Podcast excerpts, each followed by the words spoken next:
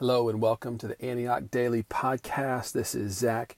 I am your host. This is a daily podcast designed to help you live as a son or daughter of the King who encounters Jesus because Jesus is the bread of life. He's the life that makes life worth living, and we're made for encounters with Him. Who practices His ways. We practice the ways of Jesus, we grow strong like oak trees, and who builds his kingdom so that earth comes alive like heaven.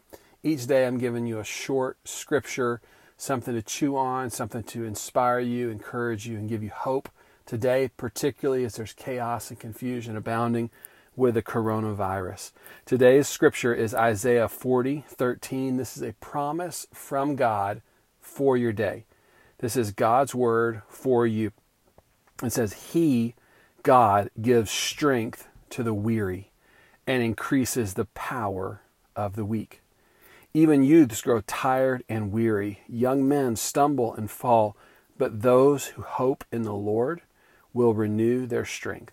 They will soar on wings like eagles. They will run and not grow weary. They will walk and not be faint. What an incredible promise. Every place that you feel weary today, God is saying, I want to give you strength in those places. Every place you feel weak and out of control today, God is saying, I want to increase your power. Every place where you feel tired, weary, where you're stumbling or falling, if you'll put your hope in the Lord, that's the access point. We put our hope in the Lord.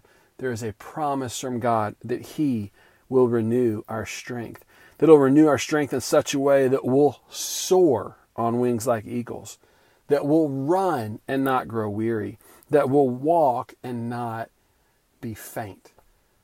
What a rich promise. Let it be today. Let the strength of God, let the power of God, let the hope of God and the renewal of God fill your hearts, fill your minds, fill your spirit, and fuel you today.